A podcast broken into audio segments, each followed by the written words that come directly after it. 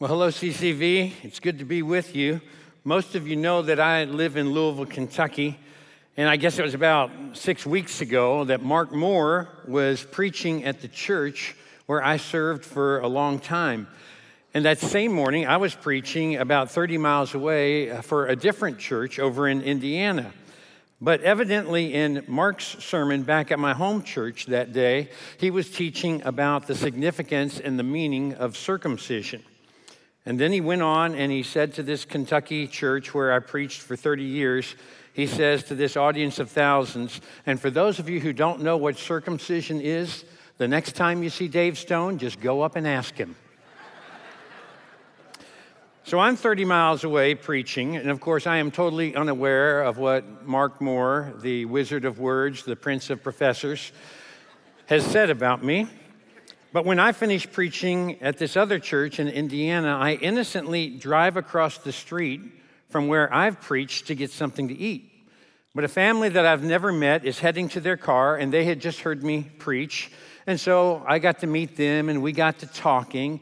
And while I'm meeting this nice couple and their three teenage daughters, a 30 year old man gets out of a drive through at another restaurant, and he comes running up toward me and he is a total stranger.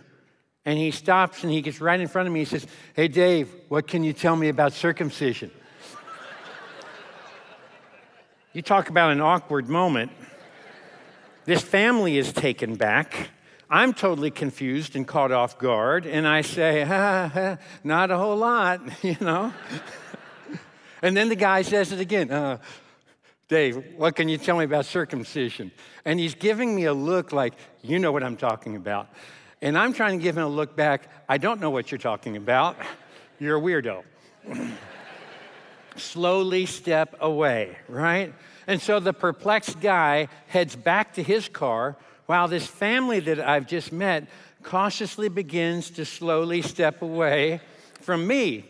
And they get in their car and they leave.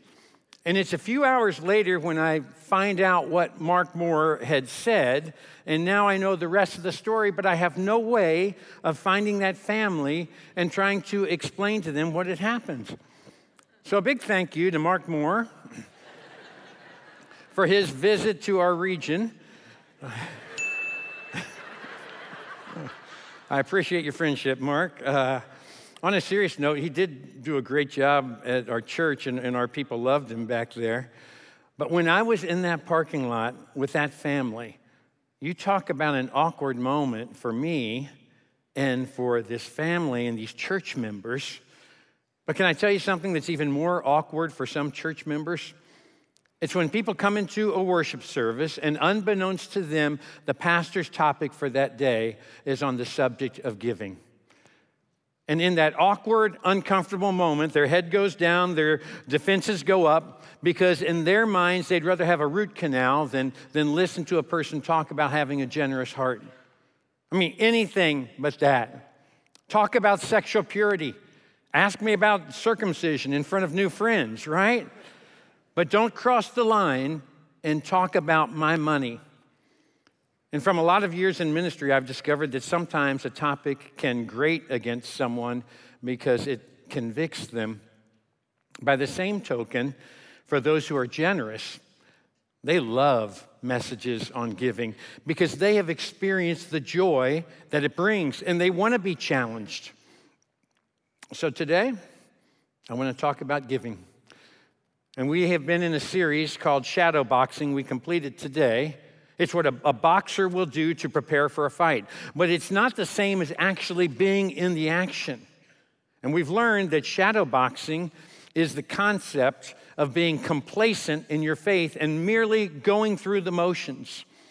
And Ashley and Mark have challenged us in this series to get in the ring, to get in the action, to go deeper in our worship and sharing our faith and serving and being in community with one another. But today, I'd like to share with you three practical reasons why we should grow in our giving. And each one of them, they come straight from God's word. Here's number one God loves a cheerful giver. In 2 Corinthians chapter 9, verse 7, the apostle Paul says, "Each of you should give what you have decided in your heart to give, not reluctantly or under compulsion, for God loves a cheerful giver." Now that word where we we get cheerful from comes from a Greek word called hilarios. And you know what we get from that? It's it's hilarious. So in other words, when we give, we should be bursting with joy to the point of laughter. We can't contain ourselves. It's, it's outrageous, it's countercultural. And yet we are happy to share with others and to return to God what already belongs to Him. And so the starting place is to examine ourselves. Why do we give? Are our motives pure? And when we give, can we really do what the Apostle Paul says and give not reluctantly, but cheerfully? Two weeks ago, Beth and I were staying at a hotel in Houston for a couple of nights. And on the first night, as we were heading out to go somewhere, I stopped by the front desk and I said to the 40 something gal behind the desk, I said, Hey, I said, would you like us to get you something? We're, we're going out. And we've started doing this the last couple of years. We really enjoy it. We'll ask if, if anybody wants anything. And I'm telling you what, they, they light up. They're so excited and so appreciative. So I said, would, would you like anything? She didn't miss a beat. She didn't hesitate. She said, uh, I'd like a frosty and some chicken nuggets, and I like to dip my chicken nuggets in ranch dressing. I said, Awesome. So we kind of headed out, and for us, it's kind of like an adventure uh, on behalf of the employee, and we have so much fun with it. And a little while later, we returned with the goods. And when I, I handed it to her, she said, Did you get the ranch dressing? I said, Yes, ma'am. It, it's, it's in there, I promise. And she kind of grunted uh, a thank you, just kind of said thanks, and, and that was about it. And after Beth and I were back in our room and we had been there for, for some time, eventually I said, Hey, I said, that gal at the front desk, I said, she, she really wasn't real appreciative, was she? And when I said that, Beth joined in with me and she said she made no offer to pay for her food either before we got it or after we got it. And I said, you know what? She didn't even act surprised when we offered. She acted like she expected us to get it for her. And Beth said, you know what bothered me? Was she even, before she mumbled her thanks, the very first thing that she said was, Did you get the ranch dressing? And she was so worried about that. Now, I don't know what we were expecting from her. I don't know if I was expecting her to, to walk us to our room and to say, You will never know. You will never know what your generous purchase of the 10 piece pile of poultry, coupled with the chocolate frozen treat, has meant to me. In all of my years in the history of hotels, no weary traveler has ever shown such generosity, unselfishness, or humility. Hmm. I, I don't know what we were expecting. But it wasn't, did you get the ranch dressing? And the more we analyzed her response, or the lack thereof, the more frustrated we became. I mean, Wendy's offers chicken nuggets in three different quantities, and I don't want to make a big deal about this, but I had chosen the largest size for her. My therapist says it's healthy for me to talk about it. And I said to Beth, I said, hey, if that's the gratitude that we get, then I'm not going to offer to get her anything tomorrow night. No soup for you. but then there was a pause and then some silence. And Beth said, You know, her response shouldn't determine our giving. And then she said, I mean, if it, if it really is a gift, we should give it to her regardless of if she's appreciative or not. And Beth was right. And what I'm saying is if I only give when I think that the recipient will be grateful, then I'm probably giving for the wrong reason. And if my motives are to receive a pat on the back or some recognition or an attaboy, then it's not truly a gift that I'm giving. It's more of a method for self exaltation or for feeding a prideful ego rather than a desire to bless someone. Webster defines a gift by saying a gift is something voluntarily transferred or given with no expectation of compensation in return. And we run into problems when we want to make our giving or our generosity contingent on how much appreciation or notoriety or thanks that we receive. You give a million dollars to a hospital and you say, well, they, would better name that wing after me. You start double tithing and you think, hey, someone from the church better give me a phone call because that ain't chump change that I'm putting in the offering. You, you buy a frosty and a large order of chicken nuggets for a hotel clerk, and she better look you in the eyes and say, Thank you. From the bottom of my heart, thank you. But aren't you grateful that God didn't give any qualifiers or contingencies before He sent the gift of His Son, Jesus Christ? For God so loved the world that He gave.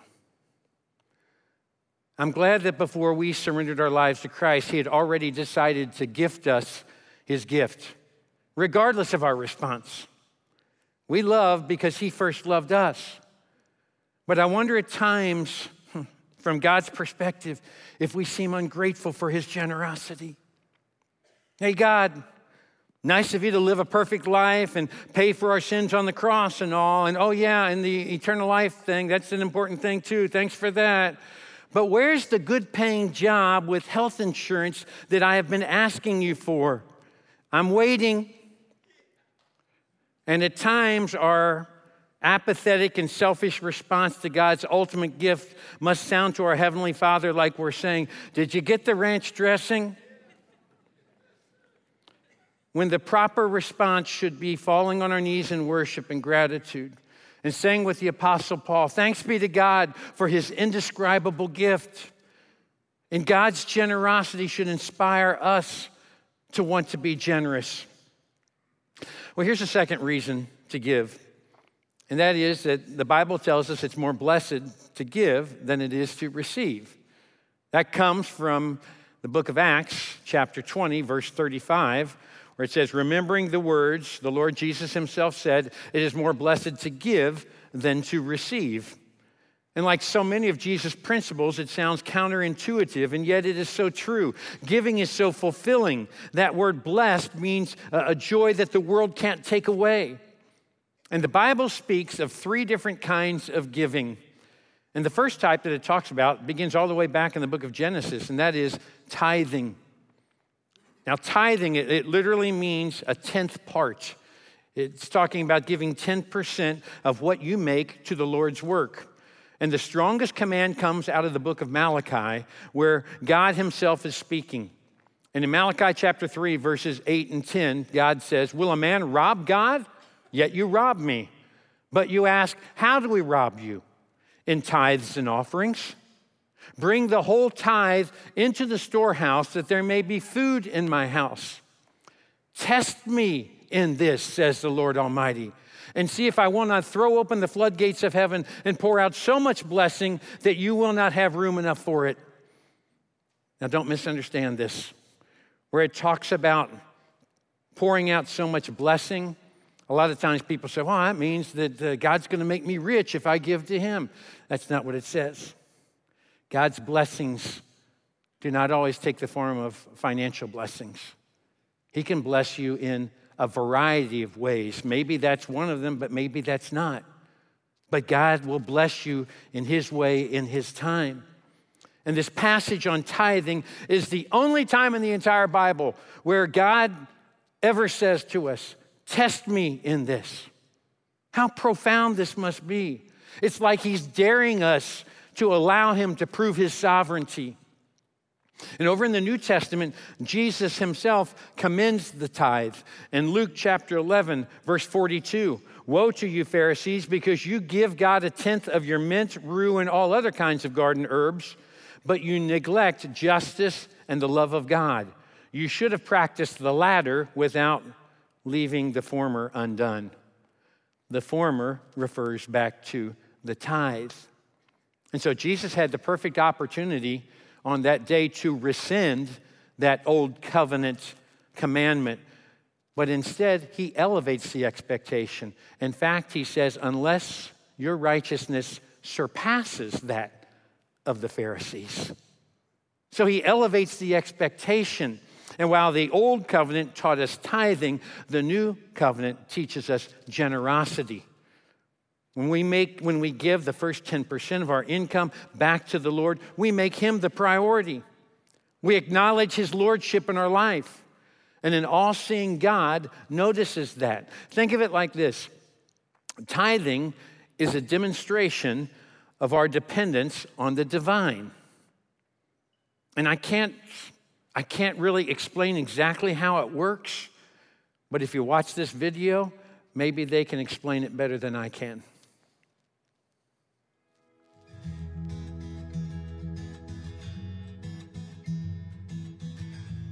In 2016, we were both teaching in the same charter school in Queen Creek.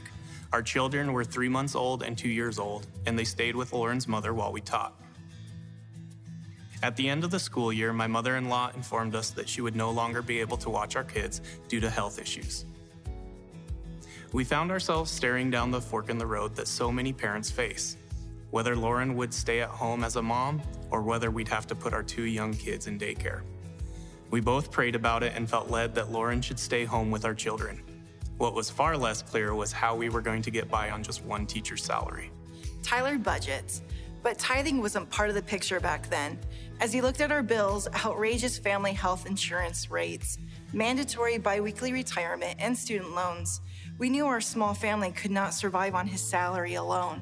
Plus, we didn't qualify for state assistance. Tyler's family generously offered me a part time stay home job to help, but we still needed a miracle to make ends meet over the next two years. It was in that season that Tyler felt challenged and encouraged by Pastor Ashley's tithing message.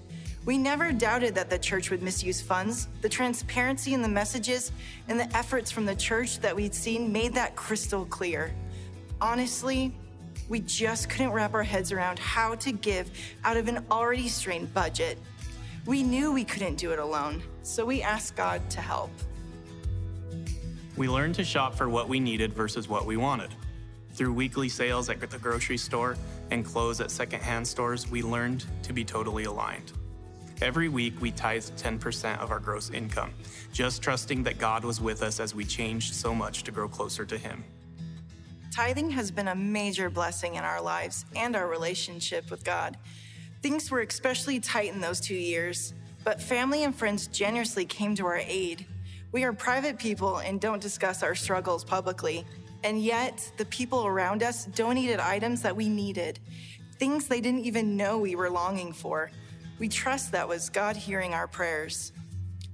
Normally, finances put a ton of strain on a marriage, but we didn't feel the pressure as much as we should have. Yes, our life choices changed with fewer date nights and shifting our desires for big name brand things, but tithing strengthened our family bond and grew our trust in God. As we look back, there's no way we should have survived. Nothing added up. And we didn't just survive, we flourished. We thank God and encourage others to trust Him to do the impossible. If you surrender yourself, Place your needs at His feet and say, I cannot do this without your help. He's with you. We tithe because we truly believe God can do more with 90% of our income than we can do on our own with 100%. We also give when we see a need so that we can bless others like others have blessed us. 1 Timothy 6:17 states, "Command those who are rich in this present world not to be arrogant, nor to put their hope in wealth, which is so uncertain, but to put their hope in God, who richly provides us with everything for our enjoyment." Hmm.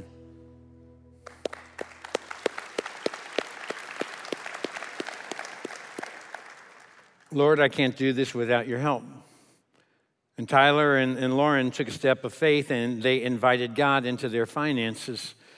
And every dollar that you give here at CCV will be used to win people to Christ, to train believers to become disciples, and to send disciples to impact the world.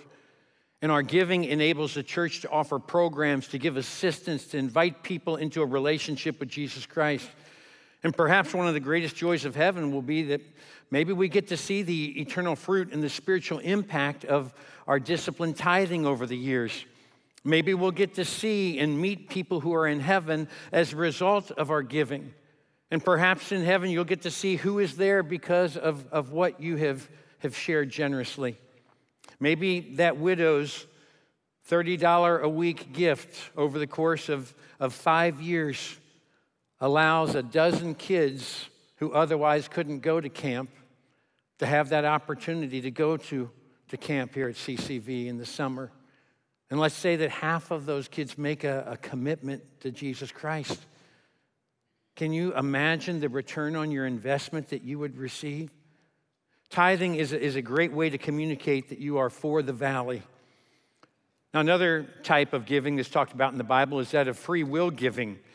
After you're tithing to the church, you'll probably want to add some ministries and causes that you have a heart for. Perhaps you're passionate about what they do or who they help. And so you do what we call free will giving. In the New Testament, we read about the, the church in Macedonia and how quick they were to help other people out. In the book of Second Corinthians, in chapter 8, verses 3 and 4, it describes the Macedonians.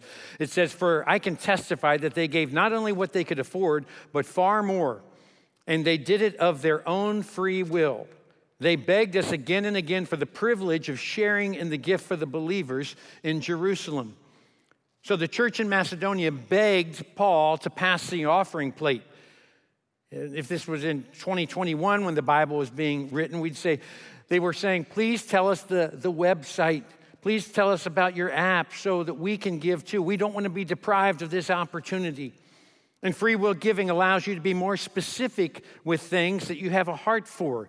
You find things that you have a passion for. Maybe it's ministries or, or causes that, that you, you care about. Perhaps it's disaster relief or, or new church planting or mission trips or helping those in Afghanistan that have been displaced. And CCV models the free will giving of the Macedonian church. And through your generosity and the leader's prudent oversight, it makes it more inviting for us to, want to give here.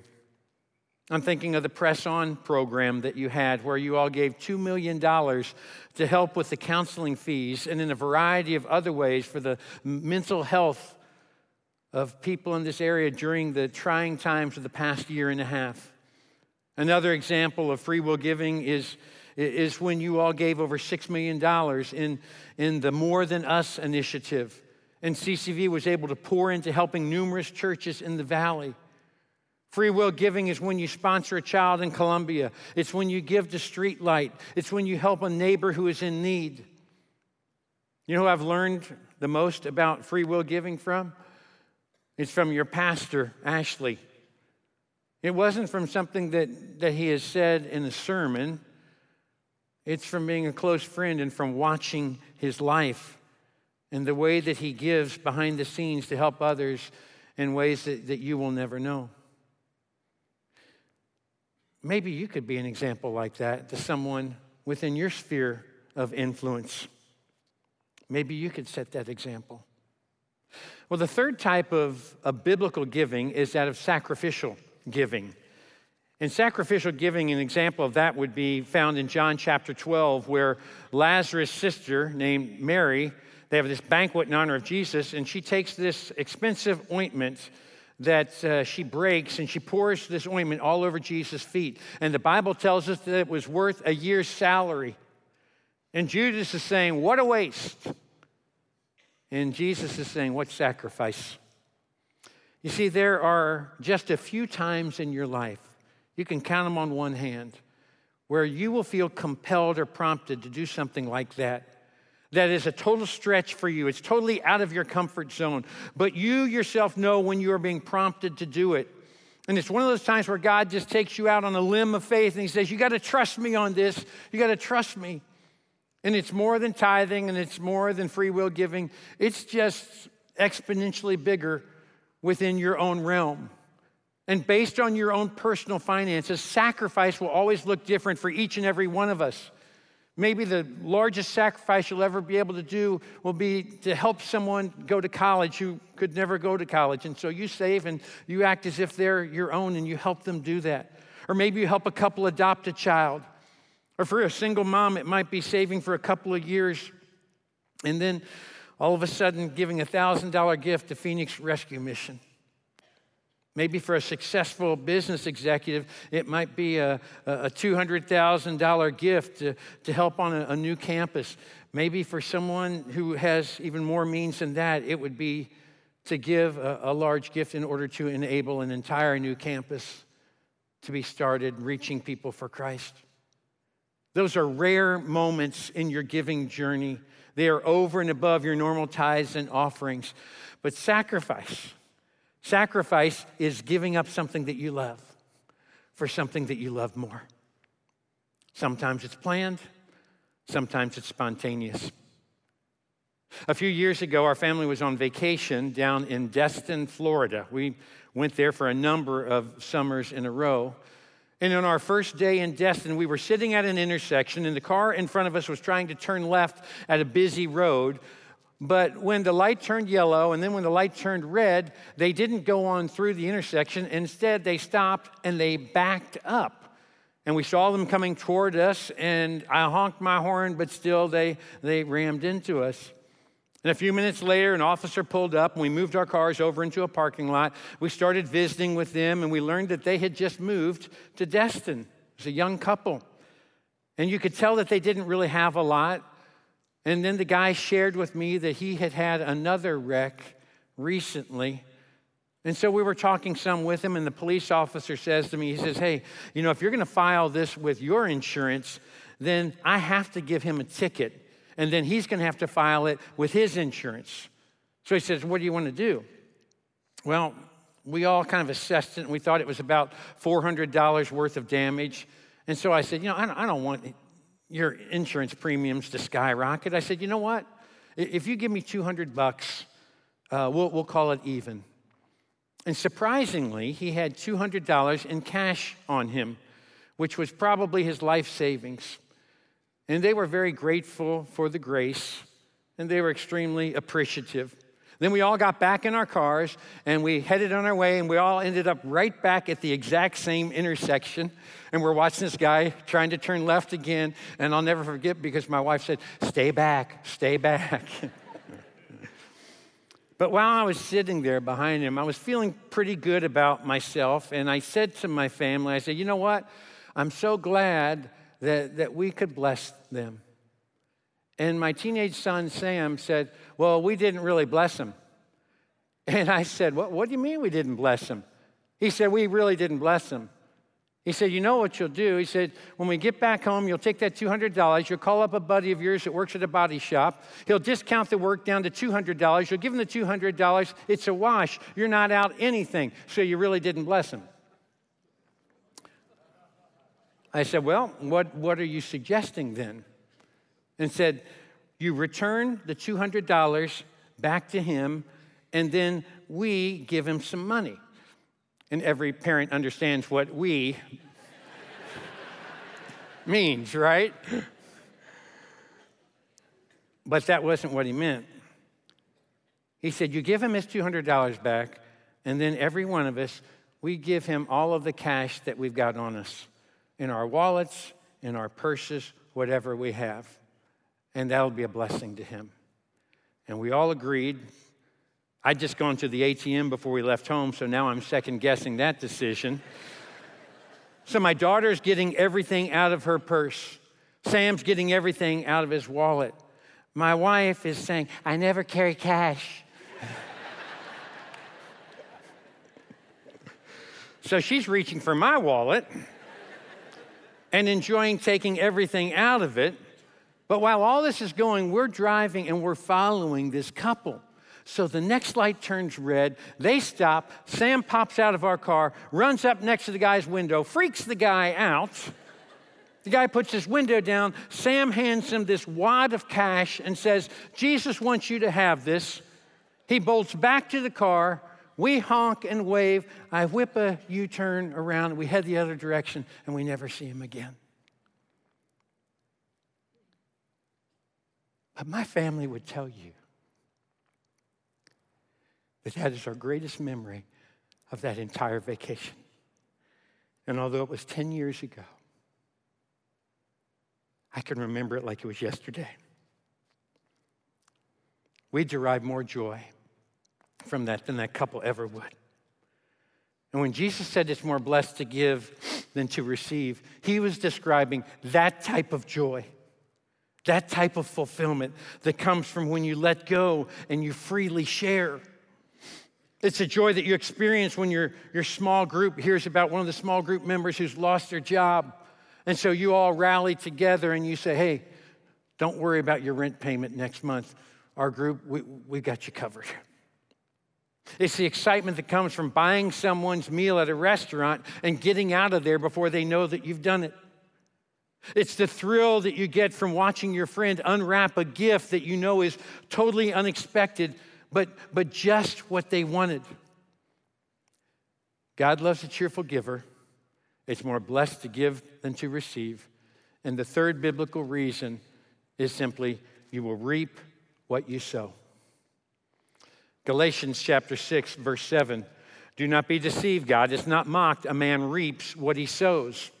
And no generous individual ever regrets giving rather than keeping, sharing rather than hoarding, because they know that they are sowing seeds. And the Christ follower desires to hold on to the things of this world quite loosely. It's not wrong to have things, especially if you use them to advance the gospel. The Bible gives us numerous examples and names of God's faithful who had plenty of stuff. They just made certain that the stuff didn't have them. And I have been around a lot of deathbeds in hospitals and in homes. And I've heard a lot of comments in those final hours. And yet there's one that I've never heard. I've never heard a person say, you know, I gave too much away. Never been said. Toward the end of my granddad's life, he had a season where he became quite selfish when it came to money and possessions. He was in a pattern of making some very unwise choices. My grandmother had passed away two years before. My grandfather decided that he would take all of the farm equipment, all the family furniture, all of my grandmother's belongings, and he would sell them at a public auction to provide some cash for some luxuries that he wanted. Wise friends tried to talk sense into him, but nothing would dissuade him. And as you can imagine, the, the day of the auction was very emotional for the entire town, seeing these personal items displayed. I later learned that my, my grandfather's five children were given no chance to purchase items beforehand, even those of sentimental value. And when his kids asked about them, he looked at them and said, You will have the opportunity to bid on them like everybody else. And I vividly recall watching my uncle, who was in his 40s, bid $3 to buy his childhood wagon where he had painted his name on the side. It was a sad day. One of the family keepsakes that my mom was quite interested in was a beautiful wedding ring design handmade quilt. It was my grandmother's favorite quilt, and so my mom really wanted to keep it in the family. However, a very determined antique dealer wanted to purchase it so that he could then resell it. And through the course of time, the bidding reached a point beyond my mom's self imposed spending limit. And when it did, it was just more than she could bear. And so she withdrew from the bidding and overcome by emotion and wounded by her father's insensitivity, she just walked out of the auction area. And the auctioneer continued, the bids went higher, but then a strange scene began to unfold. As my older brother Jeff, who was in his mid 20s and who had absolutely no money and no earthly interest in quilts, suddenly began bidding. And the bids went higher and higher. And soon the auctioneer said, Sold. They folded up Jeff's purchase and he carried it out of the auction barn and he found my mom and he handed her the quilt and he said, I love you. And they hugged. We cried. And years later, my brother would say, I spent more than I really had. I paid more than I probably should have, but I never regretted buying that quilt. You know what's cool about that story? I discovered it this week while I was working on this sermon. On the day that Jeff gave mom that quilt, she was merely reaping what she had sown. You see, all of his life, my brother had witnessed my mom's generosity to the church, my mom's generosity to others. Whenever my parents received any unexpected money or dad got a bonus at work, they would tithe to the church and then they would give 25% to missionaries and then they would give the rest just to college students in need or randomly to someone who was hurting. And her entire life, mom was planting seeds of generosity in her sons. You will always harvest what you have planted. So here's my challenge. If you are not tithing, this week I would challenge you to pray about honoring God in that way for the next couple of months. Test God on this. Give it a try. It takes all of five minutes to set up online giving. I set up my online giving to CCV three years ago. I did it in five minutes' time. If I can do it, trust me, you can do it.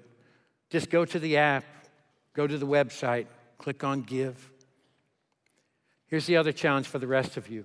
If you are already tithing, then this week I challenge you to give something to someone who you have nothing to gain from. In other words, give a gift to someone who can't reciprocate. That way, your motives are pure. Maybe it's a tip you leave for a, server. Maybe it's to someone you know who's in need, but you give the gift anonymously. Maybe it's someone in line at the grocery store before you or behind you, and you just surprise them and you pay everything, and then you just walk out the door. You know, a sermon on giving shouldn't make you feel awkward unless it needs to. But a sermon on giving should cause you to evaluate and do a personal inventory of your giving. Does your giving reflect your love for Christ? Does it reflect your commitment to this church? Because when it comes to generosity, you can slowly step away or you can lean into a life of generosity. And if you do, I promise you this it will be a fun, thrilling, exhilarating journey of faith. Let's pray. Dear God in heaven, we thank you for your example of sacrificial giving. We thank you for giving up your one and only Son. We have no idea what that would feel like. Giving up your Son so that we could have our sins forgiven and could have eternal life. Thank you for your model of generosity. Thanks be to God for your indescribable gift, Jesus Christ in whose name we pray. And all God's people said. Next week, we're going to start a brand new series on the life of Joseph. You're not going to want to miss it. Have a great week. Thanks for being here.